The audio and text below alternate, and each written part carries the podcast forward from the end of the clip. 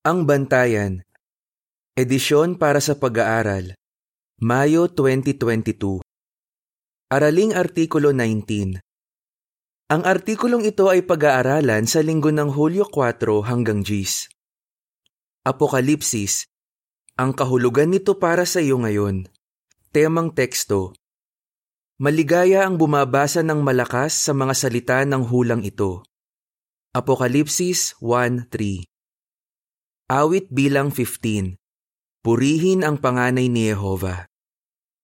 Nilalaman Nabubuhay na tayo sa kapanapanabik na panahon. Natutupad na sa ngayon ang mga hula sa aklat ng Apokalipsis. Paano nakakaapekto sa atin ang mga hulang iyon? Tatalakayin sa artikulong ito at sa susunod na dalawang artikulo ang ilang punto mula sa aklat ng Apokalipsis – Tutulungan din tayo ng mga artikulong ito na masunod ang mga bagay na nakasulat sa aklat na iyon para patuloy na maging katanggap-tanggap sa Diyos na Yehova ang pagsamba natin.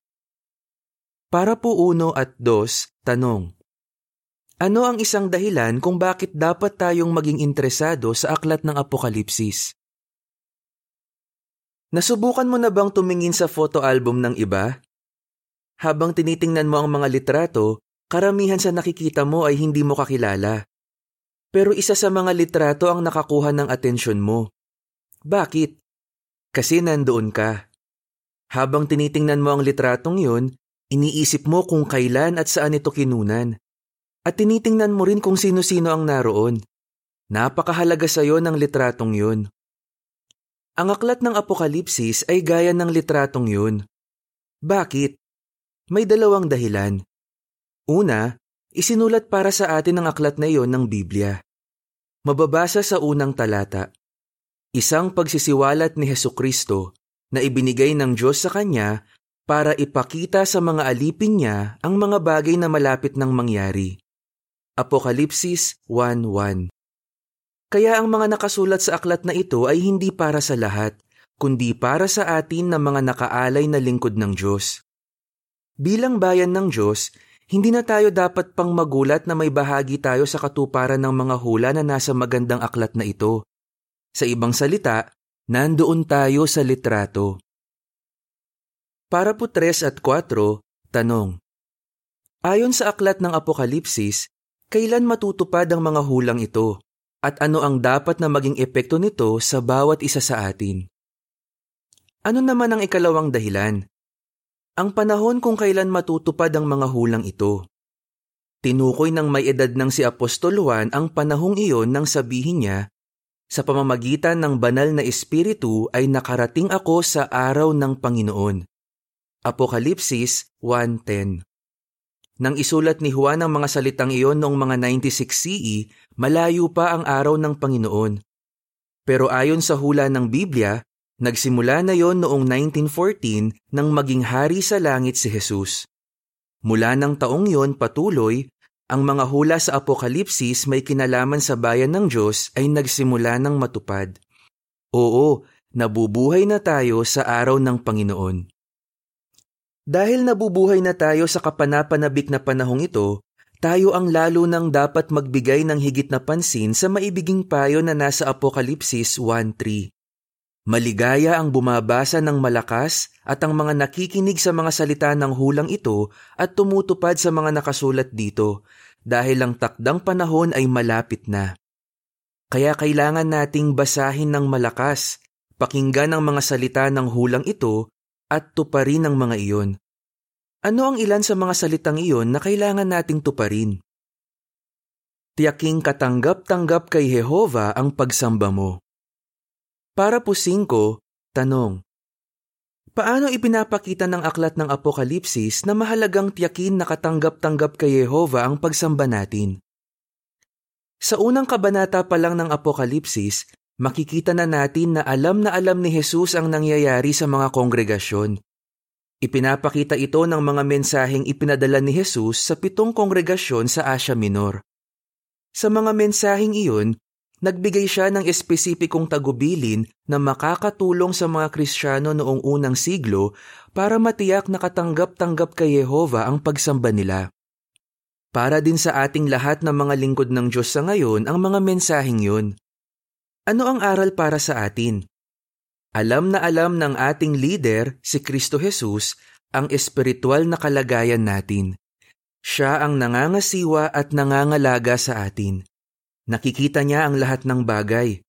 Alam niya kung ano ang kailangan nating gawin para patuloy tayong sangayunan ni Jehova. Anong mga tagubilin niya ang kailangan nating tuparin?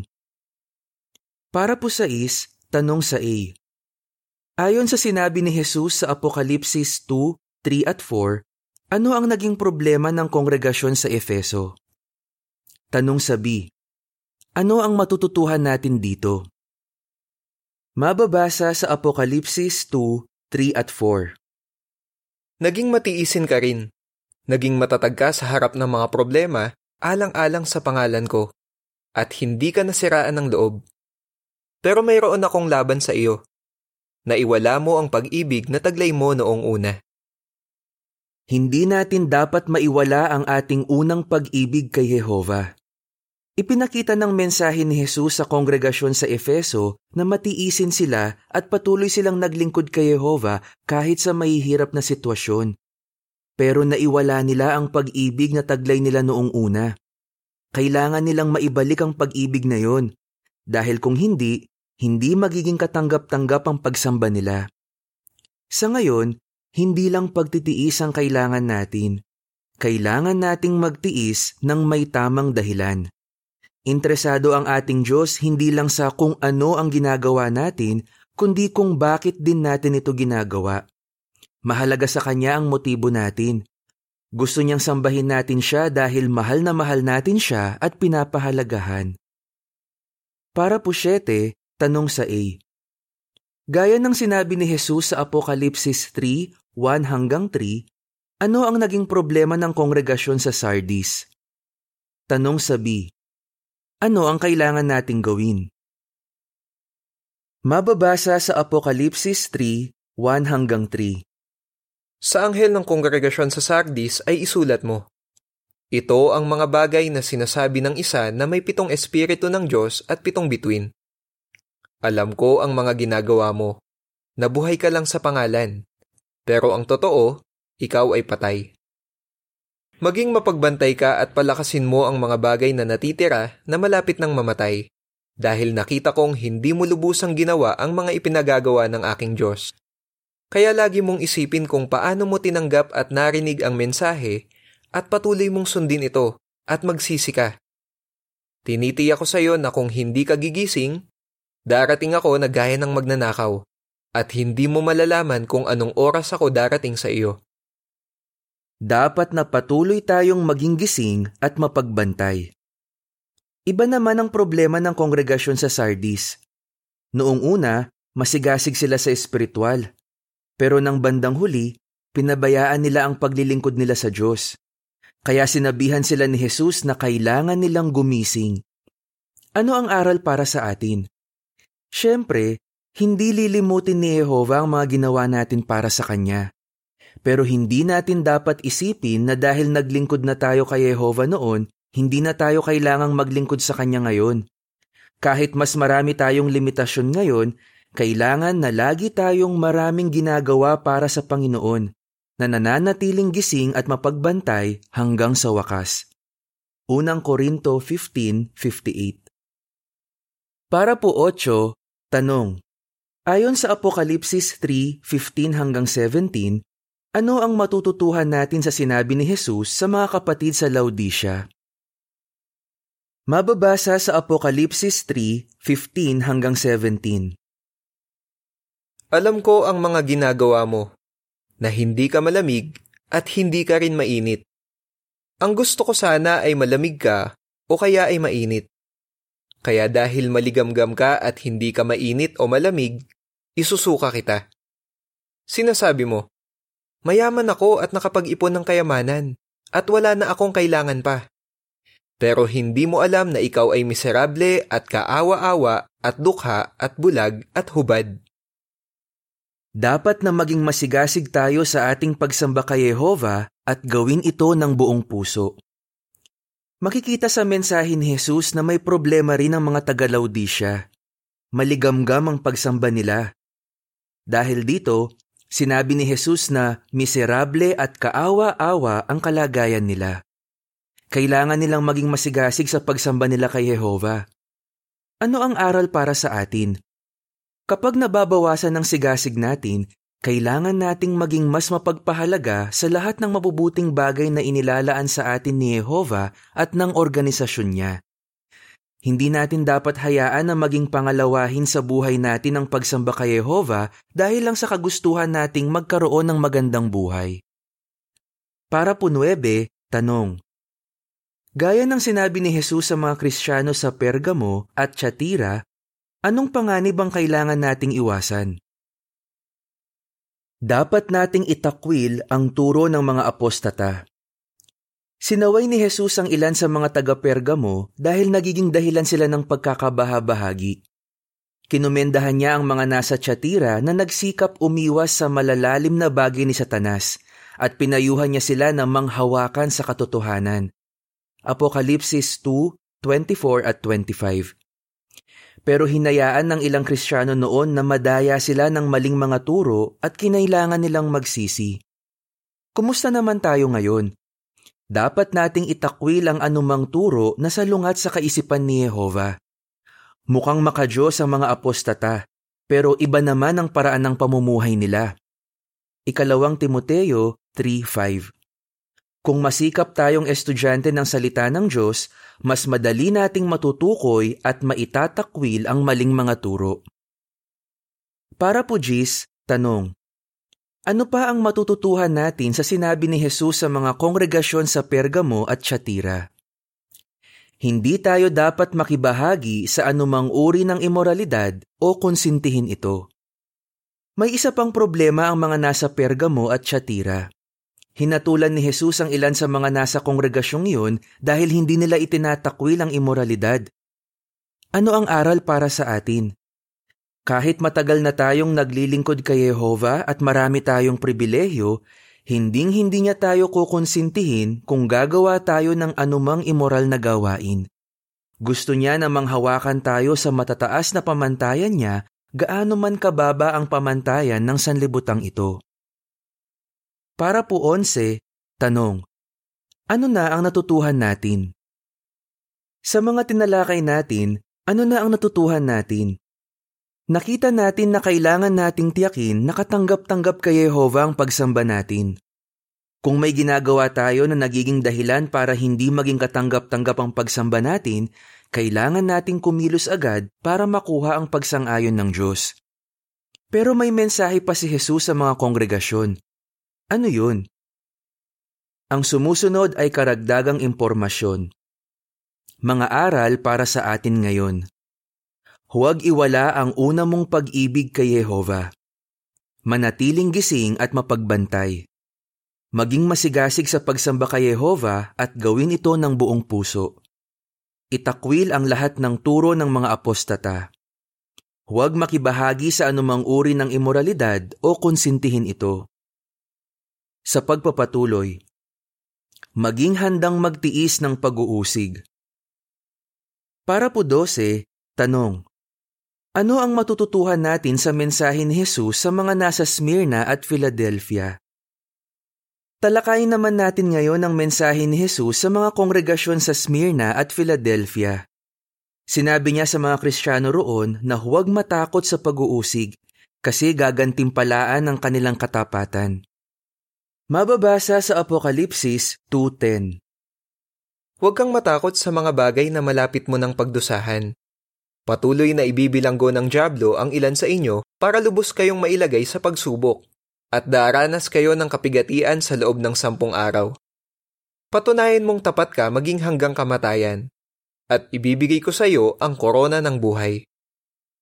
Ano ang aral para sa atin ngayon? Dapat nating asahan ng pag-uusig at maging handang magtiis. Bakit mahalaga ang paalalang ito? Para po 13 at 14, Tanong, Paano naapektuhan ang bayan ng Diyos ng mga pangyayaring binanggit sa Apokalipsis Kabanata 12? Sinasabi ng aklat ng Apokalipsis na pag-uusigin ng bayan ng Diyos sa panahon natin, ang araw ng Panginoon. Sa Apokalipsis Kabanata 12, Binanggit na agad na sumiklab ang digmaan sa langit matapos iluklok si Jesus bilang hari sa kaharian ng Diyos. Si Miguel, ang nilwalhating si Heso Kristo, at ang hukbo niya ay nakipagdigma kay Satanas at sa mga demonyo. Bilang resulta, natalo ang mga kaaway na yon ng Diyos at inihagis sila sa lupa. Nagdulot ito ng matinding pagdurusa sa mga tao. Pero ano ang naging epekto nito sa bayan ng Diyos? Sinabi rin ng Apokalipsis kung ano ang ginawa ni Satanas. Dahil hindi na siya makakaakyat sa langit, ibinuhos niya ang galit niya sa natitirang mga pinahiran, ang mga kinatawan ng kaharian ng Diyos dito sa lupa na may gawaing pagpapatotoo tungkol kay Jesus. Apokalipsis 12.17 Paano natutupad ang hulang ito? Para po 15, tanong, Kanino lumalarawan ang dalawang saksi na binanggit sa Apokalipsis Kabanata 11 at ano ang nangyari sa kanila? Inimpluwensyahan ni Satanas ang mga kaaway ng Diyos na salakay ng mga pinahirang kapatid na nangunguna sa gawaing pangangaral ng kaharian. Inilarawan ng mga kapatid na ito sa aklat ng Apokalipsis bilang dalawang saksi na pinatay. Apokalipsis 11.3 Noong 1918, Walo sa mga kapatid na yon ang inakusahan, hinatulang may sala at sinentensyahang mabilanggo ng maraming taon. Kaya iniisip ng marami na napahinto na ang gawain ng mga pinahirang ito. Para po 16, tanong, Anong kahangahangang pangyayari ang naganap noong 1919? Pero ano ang patuloy na ginagawa ni Satanas mula noon? Sinabi rin ng hula sa Apokalipsis Kabanata 11 na matapos ang maikling yugto ng panahon, bubuhayin muli ang dalawang saksi. Natupad ang hulang ito sa kahanga-hangang paraan. Wala pang isang taon matapos mabilanggo ang mga brother na yon. Noong Marso 1919, pinalaya ang mga pinahirang kapatid na ito at di nagtagal, iniurong ang mga demanda laban sa kanila. Agad nilang ipinagpatuloy ang pangunguna sa gawaing pangangaral at pagtuturo. Pero hindi pa rin huminto si Satanas sa pagsalakay sa bayan ng Diyos. Mula noon, ibinubuhos ni Satanas ang ilog ng pag-uusig sa lahat ng lingkod ng Diyos. Talagang kailangan ng bawat isa sa atin ng pagtitiis at pananampalataya. Apokalipsis 13.10 Ayon sa caption ng larawan para sa Parapo 12 hanggang 16, Matapos palayasin si Satanas mula sa langit, Paano niya sinasalakay ang bayan ng Diyos? Lubusang makibahagi sa gawaing ibinigay sa atin ni Jehova. Para po 17, tanong. Anong di inaasahang tulong ang tinatanggap ng bayan ng Diyos kahit target sila ng mga pagsalakay ni Satanas? Ipinapakita ng Apokalipsis Kabanata 12 na tatanggap ang bayan ng Diyos ng tulong na manggagaling sa di inaasahang pinagmulan Ipinapaliwanag dito na para bang nilulun ng lupa ang ilog ng pag-uusig. Apokalipsis 12.16 At ganyan nga ang nangyari. Kung minsan, pumapabor sa bayan ng Diyos ang mas matatag na mga bahagi ng sanlibutan ni Satanas, gaya ng ilang hudisyal na sistema. May mga pagkakataong nananalo sa korte ang mga lingkod ni Jehova kaya nagkakaroon sila ng kaunting kalayaan. Paano nila ginagamit ang kalayaang yun? Sinasamantala nila ang bawat pagkakataon para lubusan silang makibahagi sa gawaing ibinigay sa kanila ni Jehova. Ano ang kasama sa gawaing ito? Para po 18, tanong. Ano ang pangunahing gawain natin sa mga huling araw na ito? Inihula ni Jesus na ipangangaral ng mga tagasunod niya ang mabuting balita tungkol sa kaharian ng Diyos sa buong lupa bago dumating ang wakas. Mateo 24:14. Habang ginagawa nila ito, tinutulungan sila ng isang anghel o grupo ng mga anghel na mayroong walang hanggang mabuting balita para sa mga nakatira sa lupa, sa bawat bansa at tribo at wika at bayan. Apokalipsis 14:6. Para po 19, tanong. Anong iba pang mensahe ang kailangang ipangaral ng mga nagmamahal kay Yehova? Hindi lang mabuting balita tungkol sa kaharian ang kailangang ipangaral ng bayan ng Diyos. Kailangan din nilang suportahan ang gawain ng mga anghel na inilarawan sa Apokalipsis Kabanata 8 hanggang 10. Inihahayag ng mga anghel na ito ang sunod-sunod na kapahamakan laban sa mga tumatanggi sa kaharian ng Diyos. Kaya inihahayag ng mga saksi ni Jehova ang isang mensahe ng paghatol na gaya ng yelo at apoy. Isinisiwalat nila ang hatol ng Diyos laban sa iba't ibang bahagi ng masamang sanlibutan ni Satanas. Apokalipsis 8.7 Kailangang malaman ng mga tao na malapit na ang wakas para makagawa sila ng malalaking pagbabago sa buhay nila at makaligtas sa araw ng galit ni Jehova. Pero hindi gustong marinig ng mga tao ang mensaheng ito. Kaya kailangan natin ng lakas ng loob para sabihin ito sa iba. Sa malaking kapighatian, mas bibigat pa ang mensahe ng pangwakas na hatol. Ayon sa caption ng larawan para sa parapo 18 at 19, Anong dalawang mensahe ang inihahayag ng bayan ng Diyos? Tuparin ang mga salita ng hulang ito. Para po 20, tanong. Ano ang tatalakayin natin sa susunod na dalawang artikulo? Kailangan talaga nating tuparin ang mga salita ng hulang ito dahil bahagi tayo ng katuparan ng nababasa natin sa aklat ng Apokalipsis. Apokalipsis 1.3 Paano tayo tapat na makapagtitiis ng mga pag-uusig at patuloy na makapangangaral ng may lakas ng loob? May dalawang bagay na magpapatibay sa atin. Una, ang isinisiwalat ng aklat ng Apokalipsis laban sa mga kaaway ng Diyos. At ikalawa, ang mga pagpapalang matatanggap natin kung mananatili tayong tapat. Tatalakayin natin yan sa susunod na dalawang artikulo. Ano ang sagot mo? Anong mga aral ang matututuhan natin sa mensahe ni Jesus sa pitong kongregasyon? Bakit dapat tayong maging handa sa mga pag-uusig?